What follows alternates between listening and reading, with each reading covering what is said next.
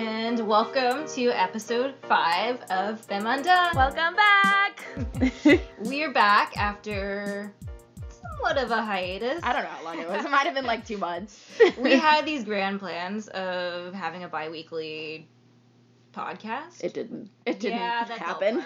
Life got in the way. Right. Well, I also know we both have really particularly busy falls, Yeah. and we kept being like, "Oh, we could record another one via distance," or like, "We could record this thing when I get home after like eleven o'clock," and we were just like, "That's not a good idea." Yeah. Um, but we're back. We're committed to continuing, and we are very, very excited about today's episode. yeah. So today is January 20th, 2018. Whew. Today marks the one year anniversary of Trump's inauguration. And today was also the second Women's March. Yeah, so maybe excited wasn't the right word Yeah. to use. As I was saying excited, I was like, I mean, I'm excited to be back, but Yeah. also there's some like there's some shit that's been going down. I mean, obviously, like but it's it's a lot for it to be, I think, a year mm-hmm. after, Mhm. but in a way it feels so much faster. And and I think by that I mean like it is it feels almost easier to sit with the fact that it's been a year versus sort of sitting there on January 20th after the November election and feeling like it was really really long. Mhm. And I know that's one of the things that we kind of talked about right away was this feeling of like desensitization to kind of get right into it, right? Mhm. And just feeling like because things have been so extreme that the things that were harder to stomach in years past are almost easier in a way, which is kind of terrifying. Yeah, and this past year, it simultaneously like flew by, and it's also was a really long year in so many ways too. I think that the first few months post inauguration kind of dragged because every day you like I know for me personally at the beginning of 2017 I was trying to stay on top of the news every single day because I was Mm. afraid and I was like what new is going to happen today Right. by honestly by like April May Right. I wasn't keeping up with the news as much Mhm. um, and I'm not even gonna say as much as I should have been. It was more Right. of like self care and more of Yeah. like trying not to live in fear. Right. But I also wanted to stay aware, and so that was kind of like that line that was a little bit right. difficult. Like if I someone else would mention something or I see something, and I say, "Oh, I'm out of the loop. I need Yeah. to focus on this," and then I go down the Facebook hole. Oh my god. Right.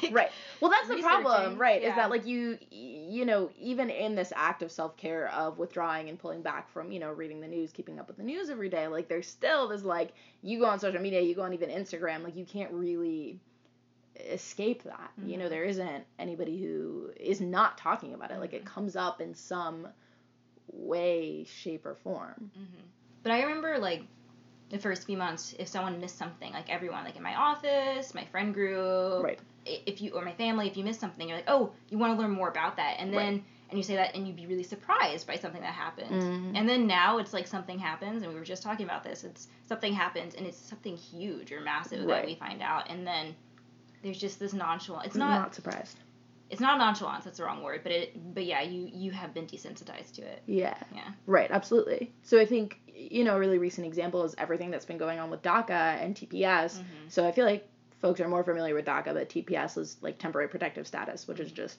been lost for a lot of folks for um, from rather El Salvador and Haiti.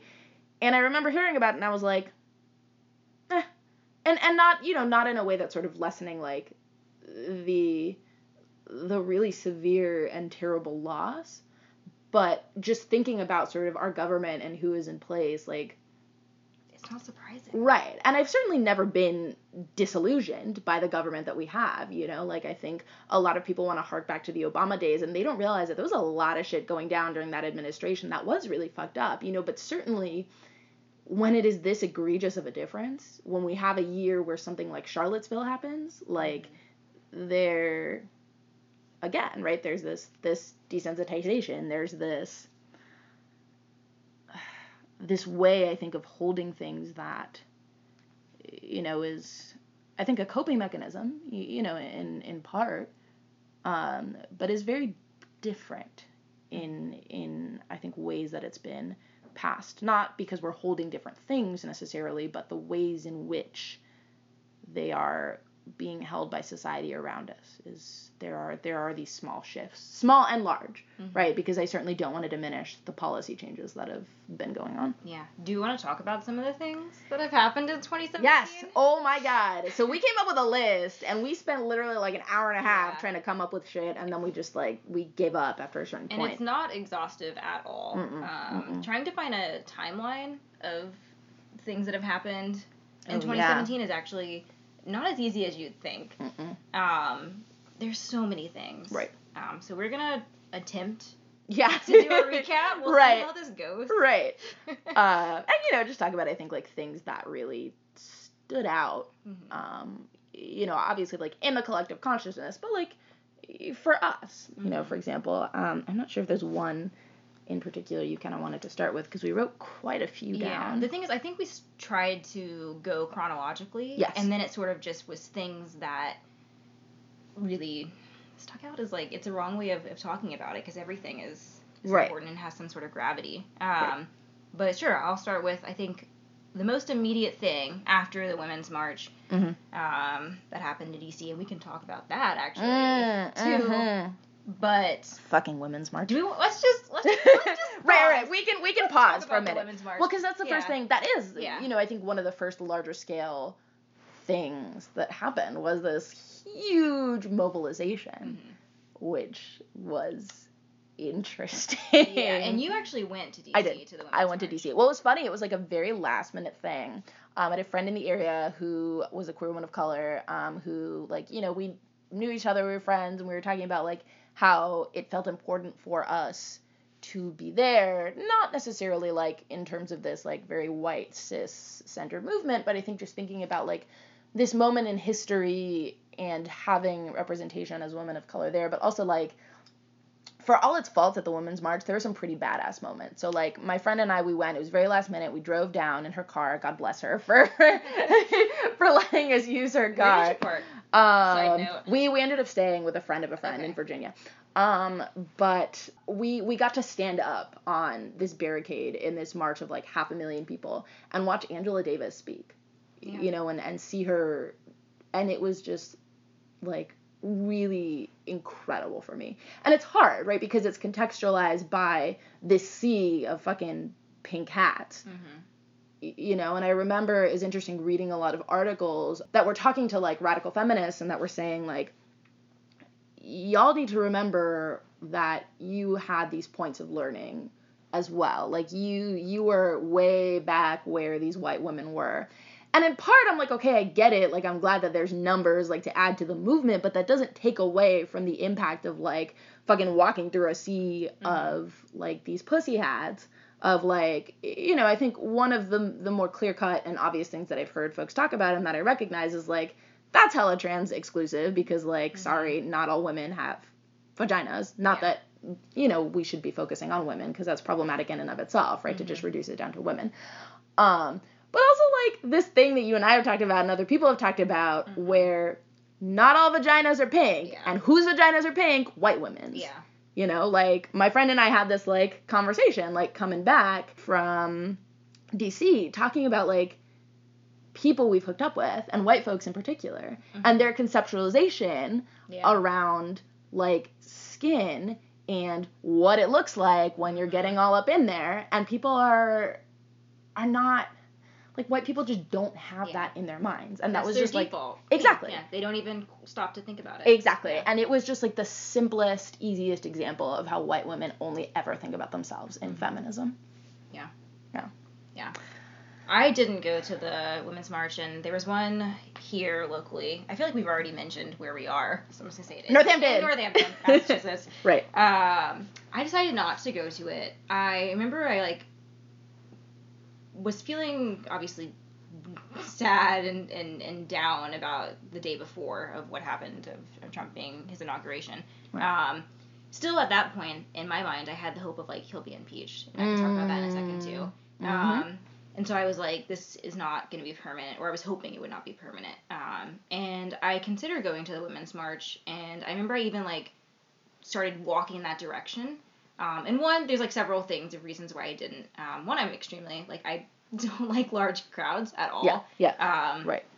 I just get really anxious around large crowds. And then two, I was hearing the chants that people were saying. I could hear Mm. them from like really far away, and I realized this is not what I want to be a part of. So I Mhm. turned around, Good. and then I just like went home, and then I watched the live stream of of the Women's March in DC. I was like Mhm. watching Angela Davis speak. So it was from afar, Yes. TV. I was watching it, Yeah. and I was happier being on my couch and, and watching it. And Mm. in that moment, that was when I was like, I feel bad that I'm not out there participating, but I also it's not something that I want Yeah. to participate in. Right. And like I can make that choice to not do that. Right. Um and what else did I say that about oh impeaching. Um Mm. that was something that we also talked about uh, recently of for the first few months it was kind of the assumption Yeah. of he's going to do something or he has so many reasons already to be impeached. He being Trump. Tr- Yes, he being Trump. Um, and it was kind of it wasn't necessarily a given, but there was this like hopefulness around that. And Right. now, if anyone talks about impeachment, Right. people kind of look at you like, Like what? "What? Why are Right. you holding on to that?" No, Right. Well, it's like this. You there's know, been a you, shift. Yeah, absolutely. Well, you, I think, you know, the very most recent example with this government shutdown, you know, they're talking about how this like shithole countries comment sort of precipitated that, right? Mhm. And I, you know, I don't have the full context, I think, but I know well enough that like he's not gonna fucking get impeached. He can't do anything at this point. Yeah. Like, you know, it's just the the bar like continues to just like be completely surpassed Mhm. you know, where he can and does pretty much get away with anything. Yeah. You know, and it's not grounds for impeachment because I mean of the way that our society works, right? And and the ways in which sort of white supremacy is kind of keeping him afloat in this way that it you know, it wouldn't really anyone else who wasn't like a white cis straight man. And you brought up accountability earlier. Right. Like we've never held him accountable for anything. Of course not. Yeah. Right. Well, it's Not in a like a legal in a legal way. Yeah. Right. Well, I think it's you know it's the it's it's the sort of really interesting. I don't have a better word for it, but it's it's this like fucked up context, honestly, for another thing that we've that's happened this year that we talked about, Me Too, Mm-hmm. and what's now being talked about as Times Up, right after Oprah's speech um, at the Golden Globes, which I have. We have all types of feelings about. Oh yeah. Um, but you know this this space in which we are now coming into a culture that is holding people accountable, kind of Yeah. right, like who's being held accountable and which victims are actually Mhm. being like who's who like which victims and which su- survivors narratives are actually being listened to Right. right? Those are particular things. But um, right, we're in this culture where we're talking more about holding people accountable Right. Right. in ways that we're not holding our own president accountable. I mean, we're we're talking about it certainly. Like I think that's on the radar, and people have said like, well, we have this person in office who's perpetrated the same shit that we're trying to hold other people accountable for, and nothing's being done.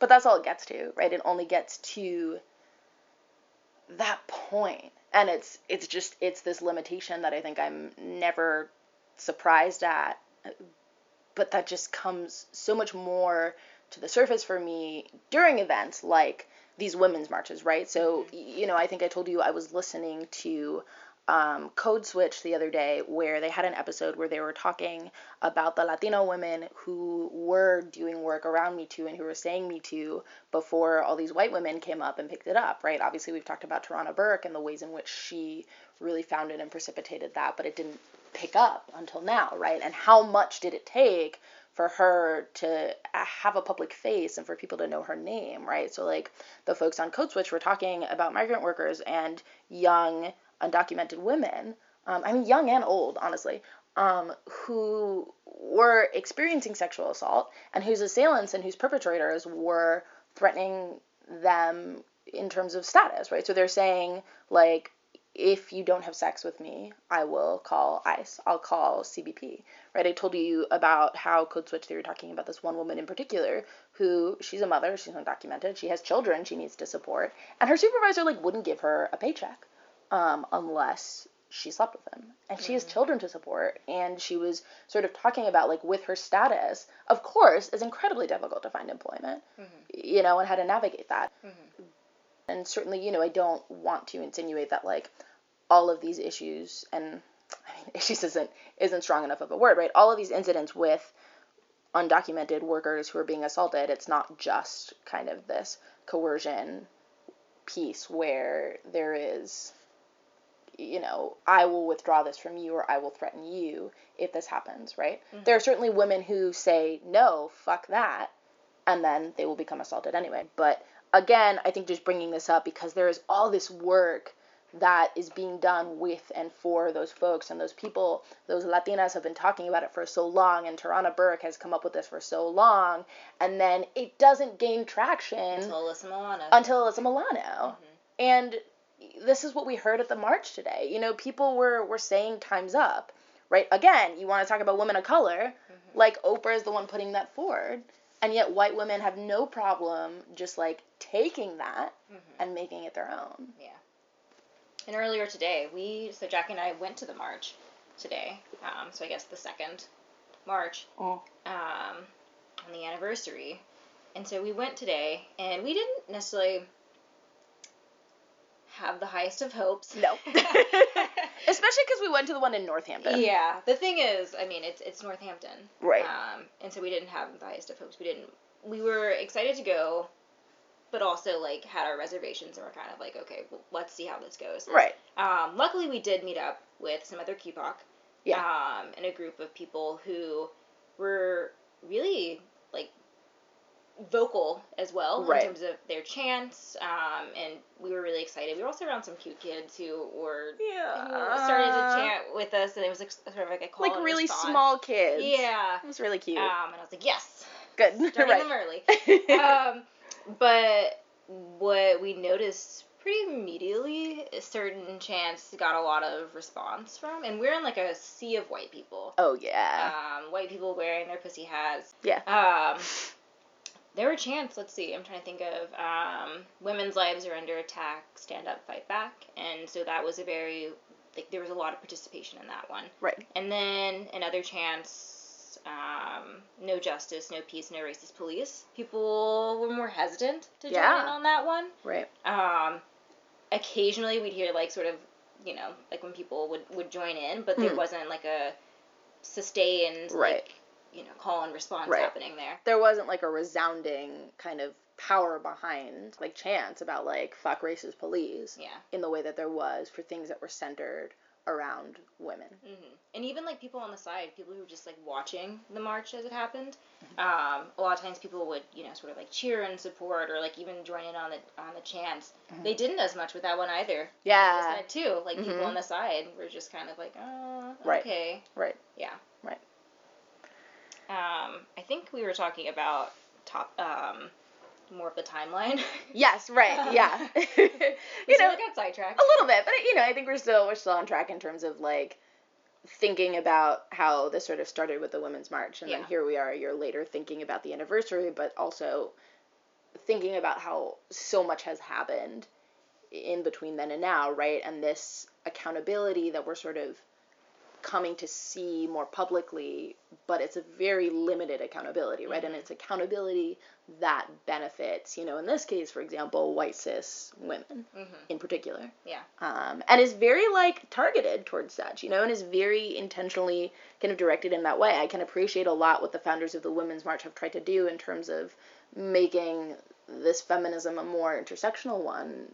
You know, however, it still is predominantly, you know, what it is, and I think a movement that is very hard for a lot of trans and gender nonconforming folks to engage in, and for a lot of POC hmm to engage in, because it's not about them hmm you know, in a way that I think much of, you know, that's how white feminism operates, which is essentially what we're talking about here. Yeah, it excludes everyone else. Um, I guess going back to a 2017 recap here. Right. Everything that's happened this We year.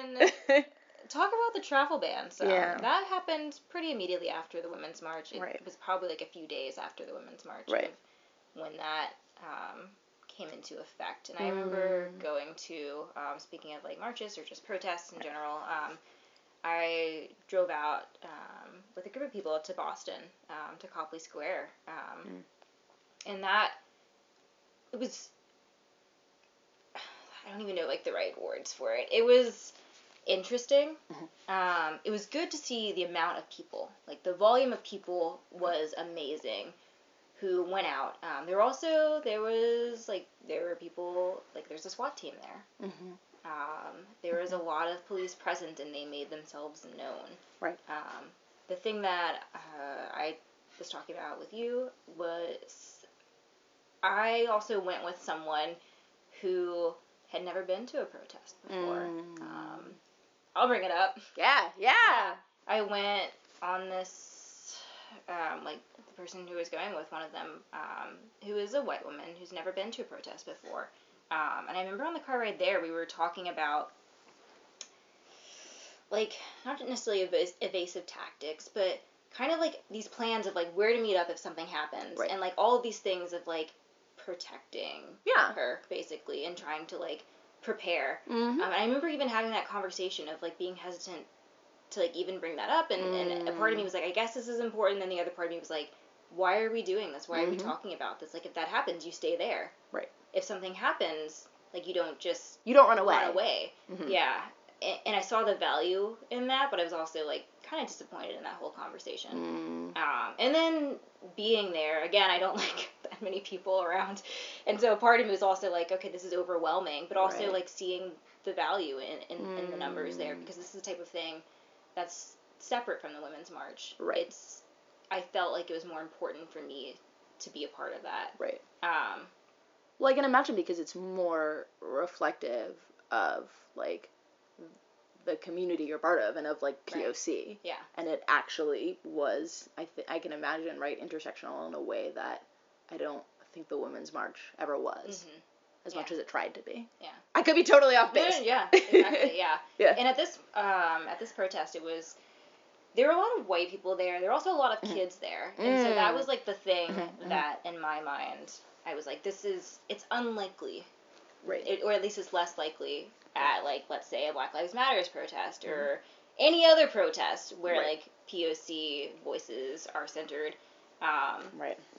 Where something would happen and where I would have to actually try and think about what to do right. in a situation like that. Right. I would like I there were so many kids around me right. that I was like I don't think anything would happen and if it did it wouldn't play out in the way that it would. Right. Well, the other thing that was not new but certainly more public, I think, were that there were quite a number of lawyers mm-hmm. who were at you know, a couple of these sites when there were protests happening at different airports and things like that. And I remember reading about folks with law degrees like going in to spaces and just like bringing their computers and like staying overnight or offering like pro bono legal help or trying to help navigate what was going on. Again, you know, that's not a new thing, but certainly I think a thing that was a lot more public than mm-hmm. ever before. And I think like, at least, you know, to, to my knowledge, right? Um, but I think also the thing about that for me was it was kind of the smaller piece that was indicative of this larger response, you know, of this mass protest that I think, yeah, the Women's March was hella problematic, but it is also an interesting lens through which to think about, like, how many people are showing up, not just here, but around the world, right? So yeah. there were multiple women's marches outside of the United States, you know, and also, like, thinking about folks looking in, mm-hmm. right? And thinking about the larger sort of I don't want to say Western context because I, I certainly don't want to limit to Western thinking, you know, but I think sort of a lot of the larger powers in the West, you know, who are operating essentially under like some similar white supremacist shit, mm-hmm. right? Like, we're also, you know, kind of looking at us in this particular way and this response that I think I haven't fully experienced, like, seeing that written about so publicly. Yeah. At least in my lifetime. Yeah. You know, which was, I'm not necessarily saying that's good, mm-hmm. but it was certainly a shift, especially considering the recent changes to the travel ban, right? So I was just confirming to make sure that I got the countries right. But, you know, when this, in September, when the travel ban, when they kind of tried again to add more countries, right? Mm-hmm. Because Trump was essentially trying to be like, I'm not racist, I'm not like discriminating against Muslim folks. He added Chad, and North Korea and Venezuela. And I remember like thinking about that and hearing it and being like, well, and and having a little bit less fury and surprise and outrage and being a little frustrated with myself, right, for having less fury and surprise and, and outrage. Maybe not surprise. Um, but the response was so different, you know, when they tried to push that again versus I think this mass movement that we saw. Mm-hmm. And maybe it's because it was covered differently. I don't know. Yeah. You know what I mean? Um, Northampton is not exactly the pinnacle for mm-hmm. protesting outside of like the white cis agenda. Right. And also the thing about like places like Northampton or just like white people in general. Eh. Oh, for a lot of people, this was also the first time that they've felt the need to go out mm-hmm, mm-hmm. and be so vocal. Mm-hmm. Like the person that I went to the travel, the protest for the travel ban with. Like there was never a need in her mind Mm-mm. to go before then, or at least she never felt, you know, right. like, drawn to go to a protest. Um, and that's the thing. For so many people, this was their first major protest mm-hmm. and their first mm-hmm. major like action that they're taking and mm-hmm. they were like i'm sure a lot of selfies a lot of like things of like look again going right. back to like the idea of like their ally cookies right of like i've done this thing now like post on social media so all my friends can right you know look at this and see this and so right. but you're standing up for also like the women's march and right. then okay if you go to the travel ban but then after that it like there's no more participation no yeah. Right. Well, it's interesting, I think, today also to see a lot of folks at the Women's March holding up signs around DACA. Mm-hmm. And in my head, I'm like, this is probably the first time that y'all are hearing about any of this shit.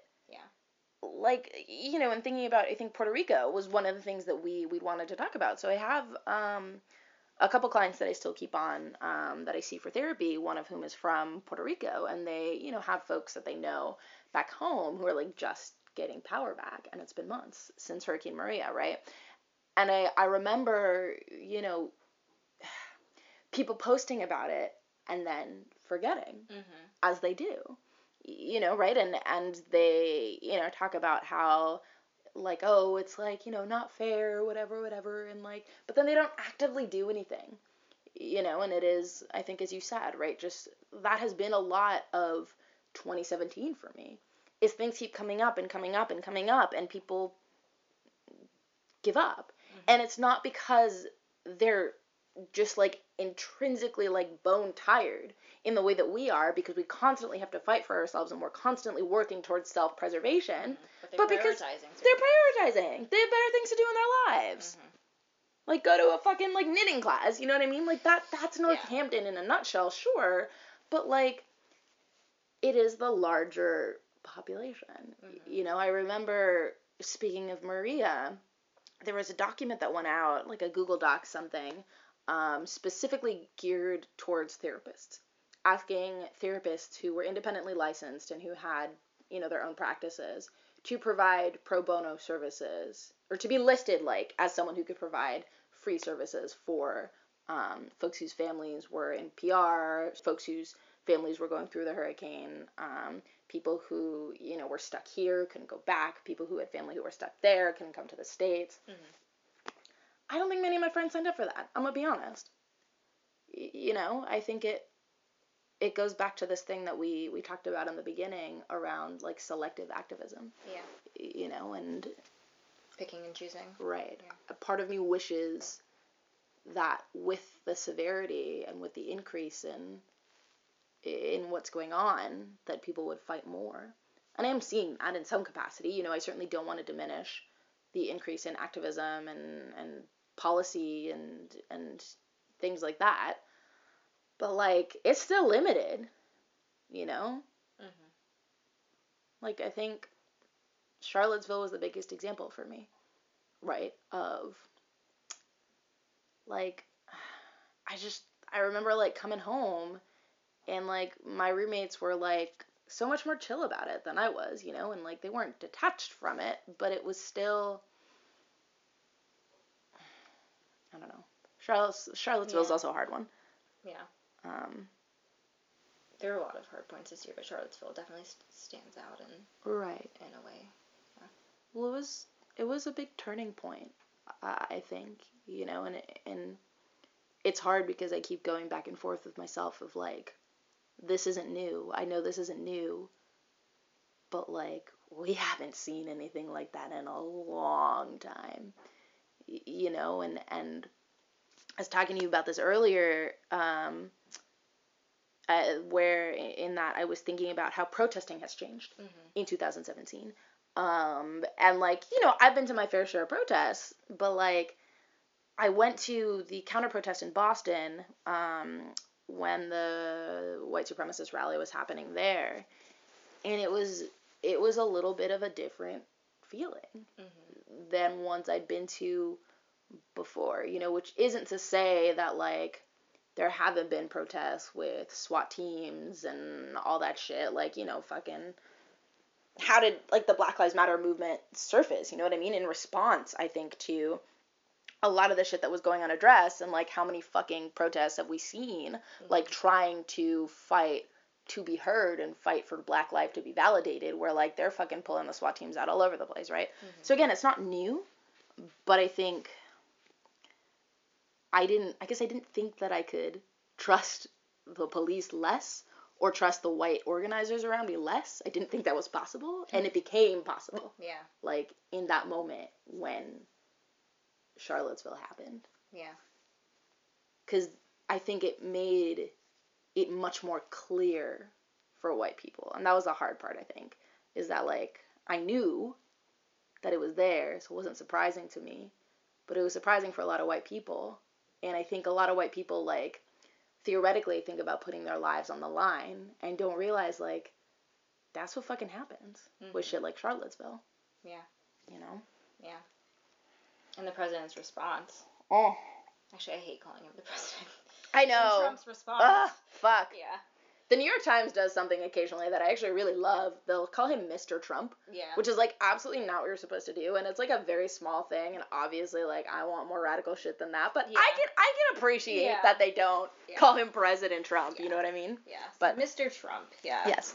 His response or lack thereof to it of like not doing anything. Also not acknowledging Heather Heyer. oh yeah. She was the woman who was who was killed. Who was killed?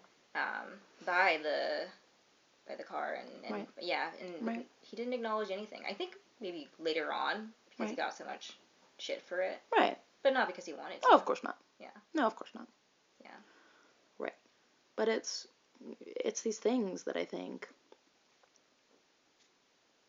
like we knew were gonna happen, but it's a different thing like with Standing Rock, Mhm. right? And and what a victory that was. And then to have not only that taken away, but also then, you know, for that shit to like what we were exactly what folks were exactly protesting like ended up happening. Yeah. Right? I think it, it's just it is this very different thing between like knowing it's going to happen and actually seeing it happen before your eyes. Mhm. because i think there is some small part of hope that i hold on to and i think we hold on to around this could work. Our fighting for this can make a difference and i think we still should hold on to that. I think that's very very important to always keep fighting and always hold on to hope for change. You know it's just it's gotten harder this year for sure. And it is making a difference. It's just Right. not as immediate. Yeah. I have to like i have to be hopeful of that and, Yeah. and, realize like Right. the the small accomplishments. Mhm. otherwise i'd never leave. Right. Yeah. Well, I think like as terrifying as so many things have been this past year, you know, think about like the mid the mids, right? Like elections in 2018, right? Like when we were doing our research, I was like trying to get a list of like all of the people who've been elected, and I think you know one of the more prominent like and more important people at center is Andrea Jenkins, mm-hmm. who is the first trans woman of color ever elected to city council, and she was elected in Minneapolis, right? Like yes, like let's celebrate. Yeah. But I had like this whole fucking list. I spent like half an hour writing down, you know, the first black mayor in like 20 different places, right? The first Sikh mayor in Hoboken, New Jersey, right? You know, the like first Latina mayor in Topeka, Kansas, you know, like these places where you would not expect folks to be voted in, but where we're really seeing people of color triumph, Mhm. you know? So I think those small hopes are kind of important to hold Yeah. on to. it's about damn time I know, for real. yeah. And one thing that I want to go back to as well is also I guess another pivotal moment um, of the many, the Mm. um, the Las Vegas shooting. Yeah. And how the media covered that Mhm. versus how, honestly, how they even cover. Um, now I'm blanking. It happened in New York. Um, the pipe bomb. Yes. Yeah. Yeah. Yeah. Yeah. Um, because of the perpetrator. of course. Yeah. Like, white man killing About 50 people. 50 people. Yeah. ballpark. Yeah. Like we've moved into such this separate state and it like my first thought is like, well that's what it's become. You know, and I I keep pushing myself to say we can't settle for that. We can't be defeated. But also like I think we can hold that and also hold like it's okay to just like take a fucking moment and like mourn Mm-hmm. because there's been a lot of shit. You know, I feel like like fucking you know every year when I see these articles, you know, talking about like brilliant like activists or you know folks out in the community who are doing really badass work who have been incarcerated or who have died or who have been killed, you know what I mean? Like it just it becomes a part of the routine for me in a way that like I'm really trying and actively like putting in an effort to make sure that I don't that that doesn't become routine. Mm-hmm. You know what I mean? Because I think that's the hard part of becoming like desensitized. You know, is that we shouldn't. But like that's also the work that we have to do Mhm. as people of color, you know, is to constantly fight to make sure that we know that what's happening to us is not okay. Because the world is telling us this is just how it is. Yeah. Everything has shifted, Mhm. and it keeps shifting. Um, I know that for me personally, um, what happened in Charlottesville was terrifying in so many ways, and especially like I have like I at that point I had just taken it off of my phone where I had like Google alerts for like crossing Memphis and and KKK, and I had Mhm. just taken it off my phone where I was like I'm not gonna do this, and then I had to put it back on. Right. Like I want to know immediately if something is happening. Right. Like I have to worry about that. Right. It's the first thing I check in the morning. Yeah. A lot of days it's Right. the first thing I check to make Right. sure. Right. Well, I remember like fucking my parents went to the Dominican Republic earlier in 2017 and there were a lot of my white friends who were like, "Oh, that's cool. Like what are they going there for? Like that's like fun, whatever." And yeah, the DR is not on like the list of countries, you, you know what I mean? And the DR is not really on like people's radar as much, but like it's still a Latin American country, and my parents are not white, like, and they, you know, my dad, my dad can pass, right? But like, I've talked about this before. My father opens his mouth, and you're like, this man is not white because he can barely speak English. You know, my mother has an accent as well, and for me, like, thinking about them going out of the country was terrifying to me. And I, I'm very lucky that they're both citizens and have American passports, so that certainly benefited them, right? But like, you know this this year we we all went to the Dominican Republic for Christmas, which is a thing that I don't think has happened ever since my family like immigrated over here. You know, I don't think they've all gone back for like one event outside of funerals because it's Dominican tradition and custom to go back. But like, you know, I remember having this small thought of like, well, I'm glad all of us with our American passports are going over there rather than my grandfather with his Dominican passport mm-hmm. coming over here. Mm-hmm. You know, and just these daily realities that we are now having to face that like white people aren't thinking about. Yeah. Not in the same way. Anyway. Yeah. You know? Do we want to talk about the holidays? I feel like Mhm. we sort of did Right. a, a recap, but I also I kind of want to go to a Right, right. slightly happier, lighter. Yeah. Um, at least for like you know at least five minutes. Right, to right, like right. Yeah. so again, since today is January twentieth, also what happened pretty recently, we went home, um, and for the holidays, and for me that meant going back to Memphis. Um, and I hadn't seen my folks, I guess, in like four or five months. Um, but I hadn't been back to Memphis in a year, Hmm. and and that's a long time for me Mhm. um, to to be away from Memphis. It also Memphis in so many ways. It's it's a really interesting relationship that I have with Memphis. Mhm. I love and I hate it at the same time. Um, but I realized how much I was missing it, and a lot of that has to do with Northampton. But I'm going to focus on the positive. I Yes. will, I make a point to focus on the positive. So I really enjoyed my time in Memphis, uh, Hmm. and it was the first time that I've been back, and I went back with my partner. Um, it was the first time that I've been back that I like every single day was just a happy day Mm. to be there. Um, and my parents, like, they took a lot of time off from work, and we were just hanging out. Like, it didn't matter if we just spent the whole day at home. We would like watch movies. My dad Yeah. watched Stranger Things with us. Yeah, yeah. Like during the New Year, uh, we went out to dinner because my mom's um, is a New Year's baby, and so she kind of makes it about her. nice. Um, everyone's always like, "Oh, happy, you know, New Year's Eve." Yeah, or yeah. whatever. Um, my mom's like, "It's my birthday." yeah, right. um, so it's it's about her. But it was nice to just hang out, and on New Year's Eve we actually like we were watching Stranger Things. Almost missed the New Year because it had already been like New Year's because we're an hour behind East Coast time. right. So I had it was a big thing when it was like midnight in East Coast, but it was still 11 p.m. there, and then we Mm. almost missed it, and like Mm. with like you know a few Mm. seconds to spare, and Mm. like you know poured some champagne.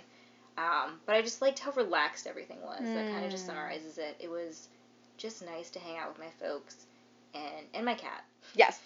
and Patches. Um, and my partner, and just to to share and like make some memories in like the place that I grew up in. Um, yeah, it was a really good time. It was very Mm. like grounding in so many ways of not being there in a year and then Right. being back in a place that was so formative for me Yeah. and was so um it just and also I mean Memphis is a city. Mm. Memphis is a city that has a lot of POC Mhm. and to be not only around my family but also just in a place that wasn't a sea of white Mm. was nice. Um, It's a big difference. yeah, yeah. Of course, I wanted it to be like forty degree weather because for me yeah. that would be warm, Right. Like coming from this, and the whole time I was there it was like fifteen degrees, Mm. and then the day I left it was Mhm. like forty degrees. Yeah. Um, so I didn't get the Memphis Yeah. weather and sun I was hoping for. yeah. Yeah, that was the only downside. But if Right. that was the only downside, I'll take Right. it. Absolutely. Yeah. Yeah. And I think like as you were talking, I was thinking about what you're saying about like feeling grounded and just how important that is through years like this. Mhm. Right. And in getting through the next couple years, right, is finding those spaces and finding those moments and those people with whom you can Mhm. feel grounded, you know, and and have kind of that that space to recenter. Yeah, Um, it was kind of like a reset for me. Mm, yes. Yeah. Yeah, for sure. I think I, I certainly felt similar about going to the Dominican Republic, and I'll keep it short, and I'll probably save more for next episode because it's a lot to get into. Mm-hmm. Um, mostly because I haven't been there in like 15 years. I used to go all the time Wow. when I was a kid, you know, and it it mm, like ballpark 15 years, but still, it's it felt such like home in a way that I didn't expect. Like I walked into my grandfather's house because he's the one that lives there. And I remembered everything. And I have like a shit memory. I'm like really like I don't remember anything. Like it's awful awful memory. But like just it all came back to me so quickly and it was a place that I was always so happy as a kid. But that's that's my roots, you know what I mean? Like my mother lived there until she was around my age, right? A couple years younger. Mhm. She immigrated over here, you know, when she was in her early 20s, but like that's her home. You know, and I've been to like the countryside where she grew up and I've seen like the city that my grandfather lives in now and I it was such an integral part of my childhood and such a reminder of my roots, but also like I didn't have to deal with all the shit that I have to hold here. Mhm. You know, I could just let that go for a little bit when I was there. And it's funny because I was like real sick for like half of my my trip there, but like it didn't even matter because I was so I felt so at peace and at home and loved and cared for in a way that was so particular to Dominican community and family. Mm. Certainly really like grounding and I think that was such an important piece for me. Also it was fucking 85 degrees. Uh, I'm When it was like negative 10 here, I was in it. I was that bitch Snapchatting all my friends pictures of fucking palm trees. I'm like, yeah, I have a fever, but I'm, you know, just sitting here in the rocking chair, like I in a tank this, top. Yeah. yeah. I was in it. I was so happy. Um, but yeah, that's that's important. You know, I think like being with like your people, mm-hmm. you know, and also sort of having having space where you can get away from it all, you know, because that's important. Like we need to reset, we need to recharge in order to like get back in and fight. Otherwise, like that's how we burn out. Yeah. Right. Um. All right. Do you want to end yeah. with a couple triumphs yes. of 2017? Absolutely. All right. One of the biggest triumphs for that, like, I guess personally relates to me. Um, actually, this was a few like two days before I returned to Memphis. Is when this was announced. They removed the two Confederate statues overnight. So good. Yeah. yeah. Um, so, yay, Memphis. Yeah. Um, I think certainly one of the big things for me has been movies and the amazing representation, yes. but also the badass work put out by people of color. So last year, Moonlight and Fences and Hidden Figure mm-hmm. Figures, and like, don't get me wrong, I'm still really salty about the Oscars and Moonlight and everything that went down. Yeah. But like, that's some amazing black boy joy and queer magic that was like acknowledged in this way that like fuck the system it doesn't need to be acknowledged but the fact that like that representation was there that like a movie like that could finally win that yeah. was that was really nice to see cool. um also black panther is coming out which i'm so fucking hype about we just got tickets um get out yeah. obviously oh, yeah. coco which i still haven't seen literally everybody has been telling me I, I need to see it um one of my like best friends from college texted me being like, "Oh my god, have you seen Coco yet?" She's um Chicana. I was just like, "No, I know, I need to see it." um, but it's it's just really nice to see a lot in pop culture. Mm-hmm. Um, that's like coming out and really speaking to, you know, like the fact that we're here and we're still fucking thriving and we're still doing like a badass job at it. Yeah. For sure. Yeah. Yeah. I guess that's the end of episode. Yeah. so uh, thank you so much for listening. We're gonna try and be more consistent with our podcasting, um, but definitely tune in next time. We're gonna talk a little bit more about sort of what it means to come back to a predominantly white space. Mm-hmm. I think after coming back for the holidays and starting off 2018, just thinking about roots and thinking about home and family and kind of trying to reset. Right. Trying to reset. Trying. Right. Trying and a bunch of other things. As always, race, identity, politics, race in particular, because oh, yeah. I got some shit to say about race in the Dominican Republic. Let me tell you, it was a time. but thanks for listening, and we hope you keep tuning in. Yeah. New year, new podcast. Yay! See ya.